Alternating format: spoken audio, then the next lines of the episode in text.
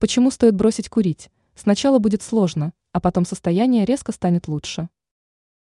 Решение оставить вредную привычку похвально, но сделать это достаточно сложно.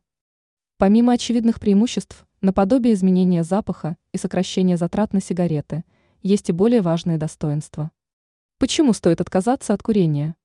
На эту тему было написано много статей. Давайте в очередной раз разберемся в этом вопросе.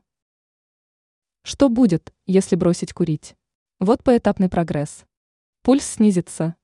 Также улучшится кровообращение, координация станет четче. Восстановление нормального уровня кислорода в крови. Это происходит примерно через 8 часов. Также упадет концентрация угарного газа. Уменьшится вероятность сердечного приступа. Это произойдет уже через сутки, а через трое суток вам станет немного легче дышать. Сердце начнет лучше качать кровь к мышцам. Такое явление наблюдается после трех месяцев отказа от привычки. Легкие станут работать на 10% лучше. Это случится примерно через 3-9 месяцев. Ранее мы писали о том, чем полезны зимние прогулки.